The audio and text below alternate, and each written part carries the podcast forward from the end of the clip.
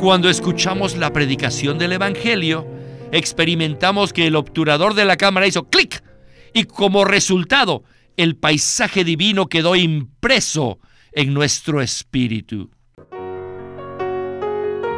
Bienvenidos al estudio Vida de la Biblia con Witness Lee. Esperamos que este estudio vida los introduzca en un disfrute más profundo de las escrituras y de nuestro querido y precioso Señor Jesús. Visítenos en nuestra página de internet radiolsm.com y allí podrán escuchar gratuitamente todos los programas radiales del Estudio Vida. En este segundo mensaje del Estudio Vida del libro de Segunda de Pedro, consideraremos la revelación que se encuentra en los versículos 2 al 4 del capítulo 1. Pedro inicia su segunda epístola hablando acerca de la fe. De hecho, él dirige su epístola a aquellos a los que se les ha asignado una fe igualmente preciosa que la nuestra. La fe es algo misterioso que ha sido mal interpretado no solo por los creyentes, sino también por los incrédulos. La mayoría de las personas cree que la fe es algo que debemos producir o encontrar para poder creer.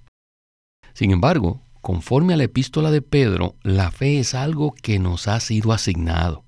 Y el apóstol Pablo también tiene un pensamiento similar en Efesios capítulo 2 versículo 8, que dice así, porque por gracia habéis sido salvos por medio de la fe, y esto no de vosotros, pues es don de Dios. Alabado sea el nombre del Señor. Y de esto es que estaremos hablando en este mensaje que tiene por título La provisión divina, parte 2. Y hemos invitado una vez más a Eric Romero para que nos ayude con los comentarios. Saludos, Eric. Gracias por invitarme, Víctor. Para mí siempre es un gozo participar en el programa. Eric, ¿qué tal si nos hace una breve introducción a este tema tan maravilloso? Claro que sí. La fe es la base de todos los procesos que Pedro describe en su segunda epístola. La fe que nos ha sido asignada no es algo que proviene de nosotros o que nosotros podamos producir, no. Pedro nos habla de la fe que nos ha sido asignada, la cual es el punto de partida para que la gracia y la paz se multipliquen en nosotros, para que avancemos en las virtudes, para que entremos en la gloria del Señor y para que lleguemos a ser participantes de la naturaleza divina. Para Pedro, la fe es algo que debemos experimentar, es algo muy subjetivo y es algo que tiene un origen divino. Gracias, Eric. En el primer segmento del mensaje, Lee usará una metáfora muy sencilla para ayudarnos a ver la fe en su aspecto subjetivo. Este aspecto subjetivo es el que hace real en nosotros todas las cosas divinas. Es decir, la fe hace real en nosotros todas las cosas que pertenecen a la vida y a la piedad. Quisiera mencionar a manera de repaso que en el mensaje anterior hablamos de otro aspecto de la fe que podemos insertar aquí. Por una parte, Pedro dice que la fe nos ha sido asignada. Y por otra parte, Pablo dice en Colosenses que Cristo es aquel que nos ha sido asignado. Así que en otras palabras, la fe es la personificación de Cristo. Cristo es tanto la fe como el objeto de nuestra fe, ¿verdad? Así es. El Cristo vivo que mora en nosotros es el que nos fortalece para creer en todas las cosas relacionadas con Él. La fe de Cristo en nosotros nos vigoriza para creer y recibir las cosas de Cristo. Uno de los aspectos de la fe se relaciona con las cosas objetivas en las cuales creemos. No obstante, necesitamos darnos cuenta de que podemos creer en esas cosas de manera objetiva debido a que hemos recibido a Cristo subjetivamente como nuestra porción asignada para que le disfrutemos. Eric, en el capítulo 11 de Hebreos encontramos una definición acerca de la fe. El versículo 1 dice de la siguiente manera. Ahora bien, la fe es lo que da sustantividad a lo que se espera, la convicción de lo que no se ve.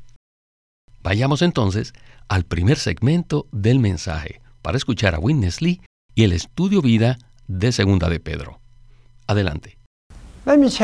Permítame preguntarles, What is faith? ¿qué es la fe? I do believe this is hard word to you.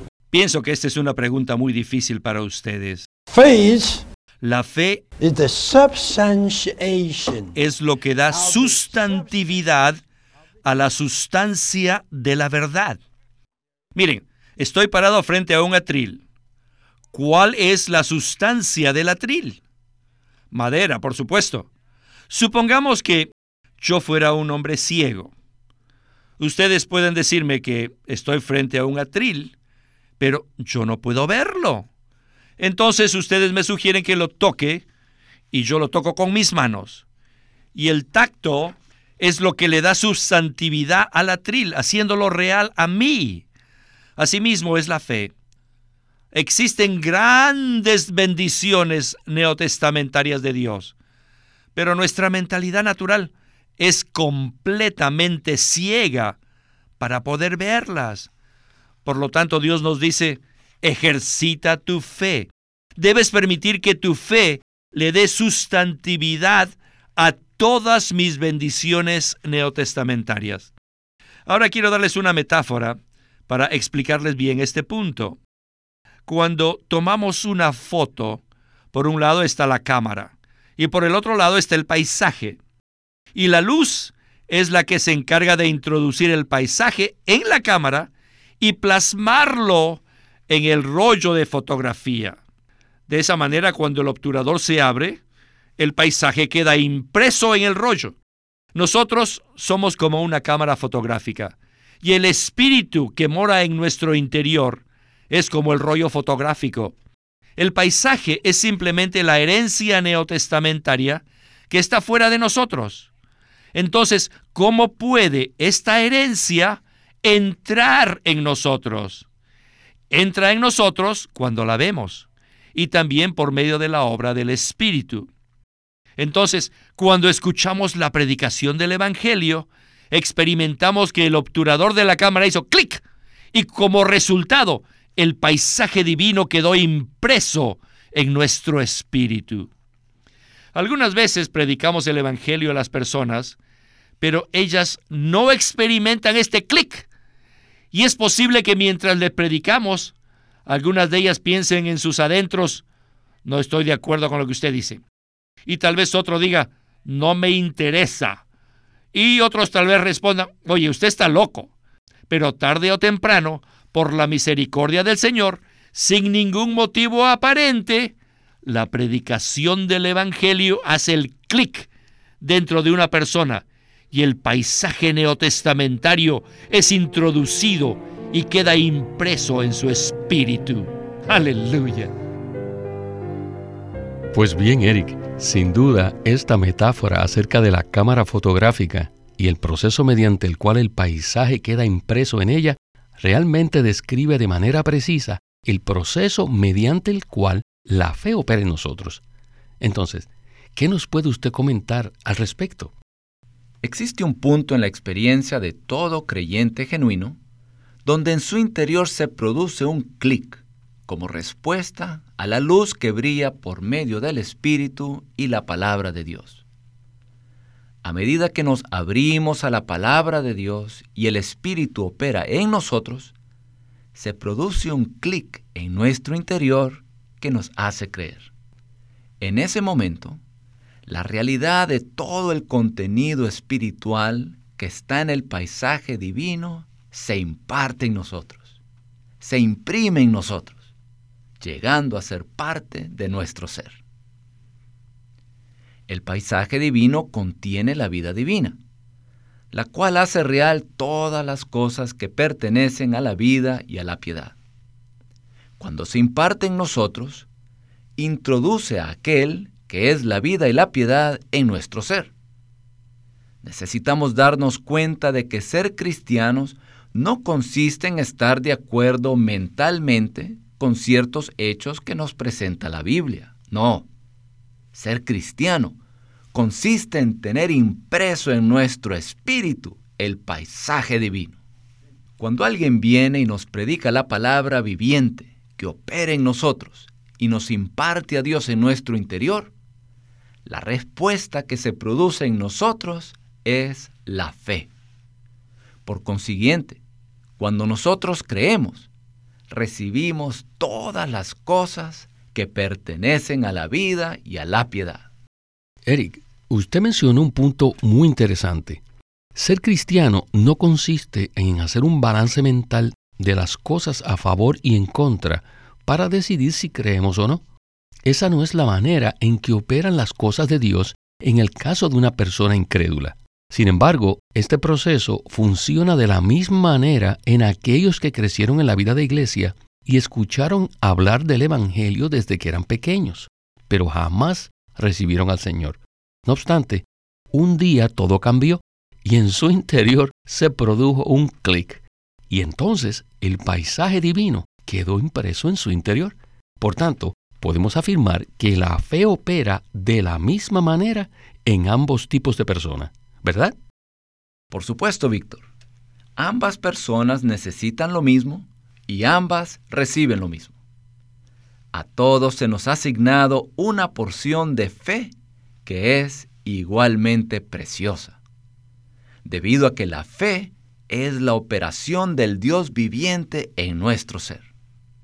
Por tal motivo, tanto el incrédulo como el jovencito que ha crecido en la vida de iglesia necesitan abrir su ser al Señor. Tal como se abre el obturador de una cámara fotográfica, para que la luz pueda brillar en ellos e imprime en su espíritu la realidad, el contenido y la sustancia de la verdad. De esa manera, podrán experimentar subjetivamente en su interior a Cristo. ¡Qué maravillosa asignación hemos recibido de parte de Dios! Amén, Eric. Claro que sí. Una maravillosa asignación hemos recibido de parte de Dios. Bueno, necesitamos avanzar al próximo segmento del mensaje. En 2 de Pedro capítulo 1, versículos 2 y 3, dice de la siguiente manera: Gracia y paz os sean multiplicadas en el pleno conocimiento de Dios y de Jesús, nuestro Señor, ya que su divino poder nos ha concedido todas las cosas que pertenecen a la vida y a la piedad, mediante el pleno conocimiento de aquel que nos llamó por su propia gloria y virtud. Escuchemos de nuevo a Winnesley. Verse 2. El versículo 2 dice, Grace to you and peace be multiplied. gracia y paz os sean multiplicadas en el pleno conocimiento de Dios y de Jesús nuestro Señor. La gracia y la paz serán multiplicadas en nosotros en la medida en que conozcamos a Dios y Cristo. Luego continúa diciendo en el versículo 3, ya que su divino poder nos ha concedido todas las cosas que pertenecen a la vida y a la piedad, mediante el pleno conocimiento de aquel que nos llamó por su propia gloria y virtud. La gracia y la paz nos serán multiplicadas conforme a su poder divino. Es según su poder divino nos ha concedido a nosotros. Si el poder divino no nos imparte todas las cosas relacionadas con la vida y a la piedad, entonces, ¿cómo se podrían multiplicar la gracia y la paz? Es su poder divino el que nos ha concedido todas las cosas que pertenecen a la vida y a la piedad. La vida es algo interno y nos capacita para vivir, y la piedad es algo externo y denota la expresión externa de la vida interna. La vida es la energía interna, la fortaleza interna que produce la piedad externa, la cual conduce a la gloria mediante el pleno conocimiento de Dios, quien nos ha llamado por su propia gloria y virtud. La gloria es la expresión de Dios, mientras que la virtud denota la energía de la vida que nos capacita para vencer todo obstáculo y alcanzar la meta. Esta virtud nos ha sido dada por el poder divino, pero necesita ser desarrollada mientras vamos camino a la gloria. Bueno, Eric, este segmento no es tan sencillo de comprender como el anterior, donde hablamos acerca de la cámara fotográfica. Sin duda, ha sido un segmento muy profundo. El hermano Lee mencionó varias veces la impartición del poder divino como el elemento que nos concede todo lo demás. ¿Podría usted explicarnos un poco más este punto de la impartición del poder divino? La impartición del poder divino es la fuente de todo lo que Pedro habla respecto a las cosas que pertenecen a la vida y a la piedad. Todo creyente tiene que pasar por un proceso en su vida cristiana bajo el gobierno y el suministro divino de Dios. La impartición del poder divino es necesaria para que el proceso se lleve a cabo, ya que el poder divino es la fuente de dicho proceso. A medida que el poder divino se imparte en nuestro ser, la gracia y la paz se multiplican en nosotros. Esa multiplicación depende del pleno conocimiento de la verdad, es decir, del pleno conocimiento de Cristo. A medida que nosotros vamos a la palabra de Dios, la cual opera y es viviente, esto activa la operación del poder divino que está en nuestro interior. Entonces, si queremos ser de aquellos que están en camino a la gloria, necesitamos ser personas que nos introducimos en la palabra de Dios. Esta es la razón por la que Pedro vincula la multiplicación de la gracia y la paz con el pleno conocimiento de la verdad. A medida que el pleno conocimiento de la verdad entra en nuestro ser, se produce un paisaje que tiene sustantividad por medio de la fe. Y todo esto se produce mediante la operación del poder divino que nos introduce en todas las cosas que pertenecen a la vida y a la piedad. Por una parte, para que la gracia y la paz se multipliquen en nosotros, necesitamos el poder divino. Y por otra parte, para que el poder divino opere en nosotros, necesitamos ser personas que estamos en la verdad y que permitimos que la verdad se imparte en nuestro ser y nos llene por completo. Aunque las frases que usa Pedro para describir esto son muy complicadas, en realidad es algo muy sencillo.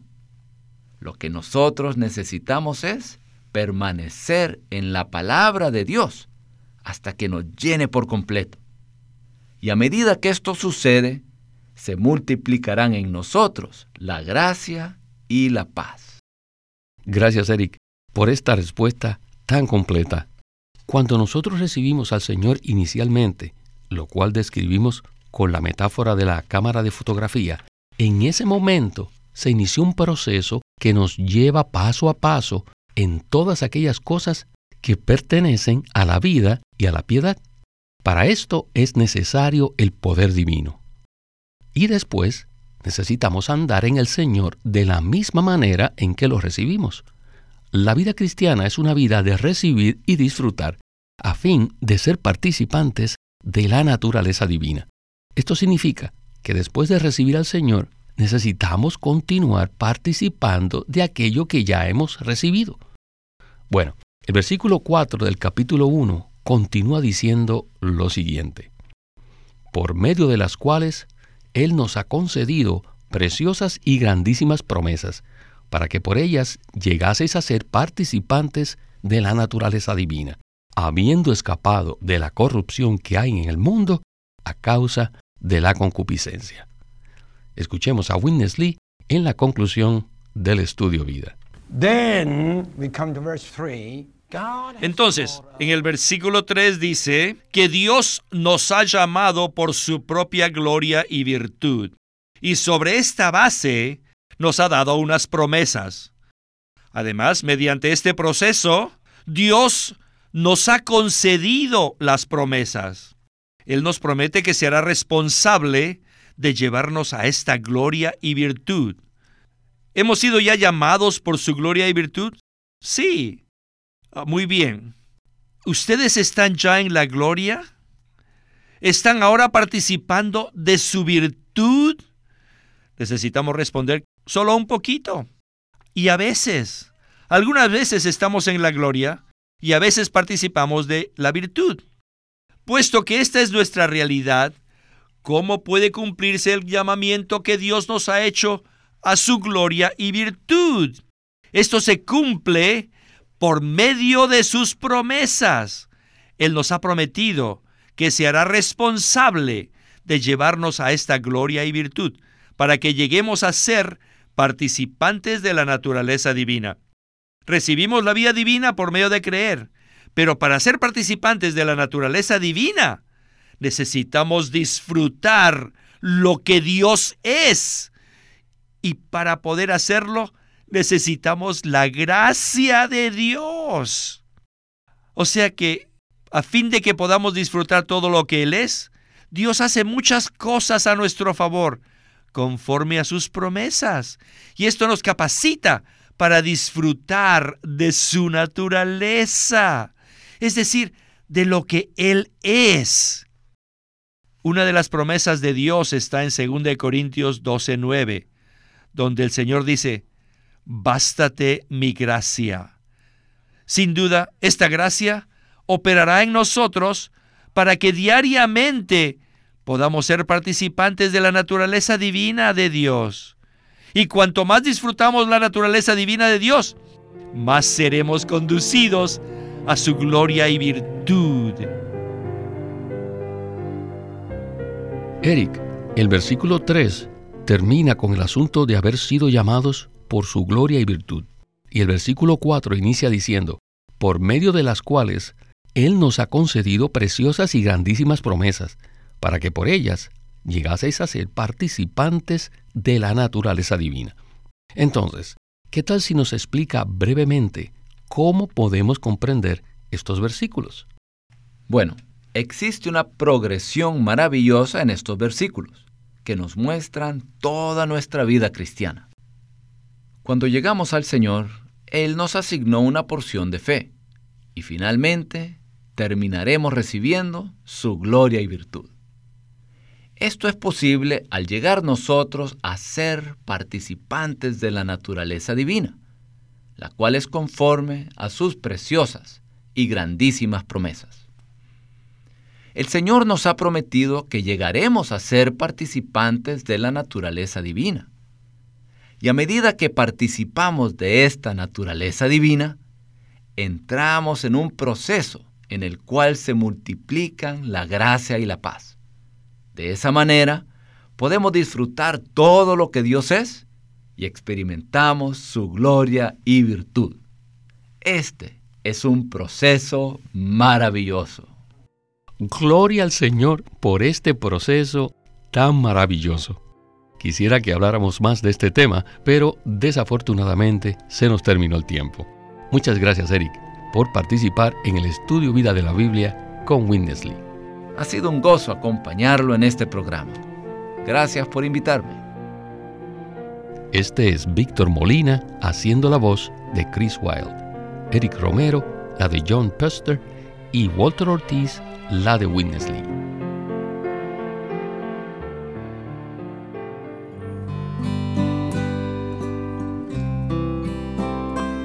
Living Stream Ministry presenta el libro titulado El misterio de Dios y el misterio de Cristo. En Efesios 1, del 9 al 10, habla que Dios quiere darnos a conocer el misterio de su voluntad. En el capítulo 3 dice, y de alumbrar para que todos vean cuál es la economía del misterio escondido desde los siglos en Dios. El capítulo 5, versículo 32 dice que grande es este misterio mas yo digo esto con respecto a Cristo y la iglesia. Colosenses 2.2 nos habla de un misterio que es el misterio de Dios. Y primera de Timoteo 3:16 también menciona otro misterio que es el misterio de la piedad. Hay muchos misterios en la Biblia, pero ¿qué cosa es el misterio de Dios y el misterio de Cristo? Estas frases y palabras en la Biblia nos dan la clave para entender la revelación que esconden las escrituras. Por eso les recomendamos este libro, El misterio de Dios y el misterio de Cristo, por Witness Lee.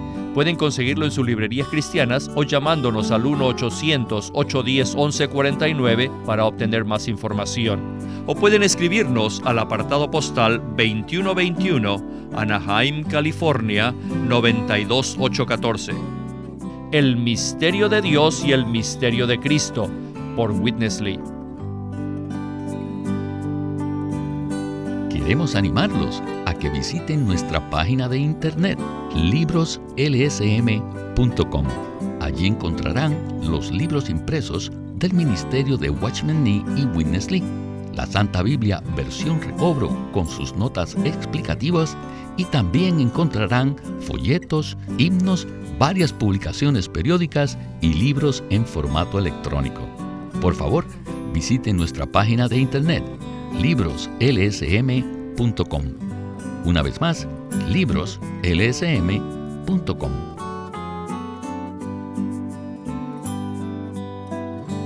Queremos presentarles la versión recobro del Nuevo Testamento. ¿Y por qué tenemos esta versión recobro? Debido a que a través de los siglos el Señor ha recobrado muchas verdades de su economía entre los hombres. Desde los días de Martín Lutero en particular, este recobro ha progresado constantemente. A partir de la justificación por fe, la cual fue recobrada en esos tiempos, hasta la verdad de experimentar la iglesia, el cuerpo de Cristo, vista y disfrutada por muchos cristianos hoy, este recobro ha sido como un hilo dorado que une la iglesia en el tiempo. Las verdades recobradas y la herencia de los creyentes deben ser poseídas y disfrutadas por todos los creyentes hoy día. El Nuevo Testamento versión recobro reúne en un solo tomo todos estos aspectos notorios del recobro de la verdad y la experiencia de la vida cristiana. Junto con el texto tenemos extensas notas de pie de página escritas por Witness Lee, a diferencia de anotaciones típicas para estudiar que giran en torno al contexto histórico, geográfico y biográfico de la Biblia, las notas de la versión recobro recalcan el contenido espiritual de la palabra de Dios, abriendo así la revelación de la verdad divina y subrayando la provisión de vida que está contenida en las escrituras. Ojalá que todos ustedes puedan tener acceso a conseguirse una versión recobro del Nuevo Testamento. Puede conseguirlas en su librería cristiana más cercana o llamando o escribiendo a Living Stream Ministry. Llámenos a nuestro teléfono gratuito 1-800-810-1149. 1-800-810-1149. Además, si desean, pueden comunicarse con nosotros enviándonos un correo electrónico a estudiovida.lsm.org.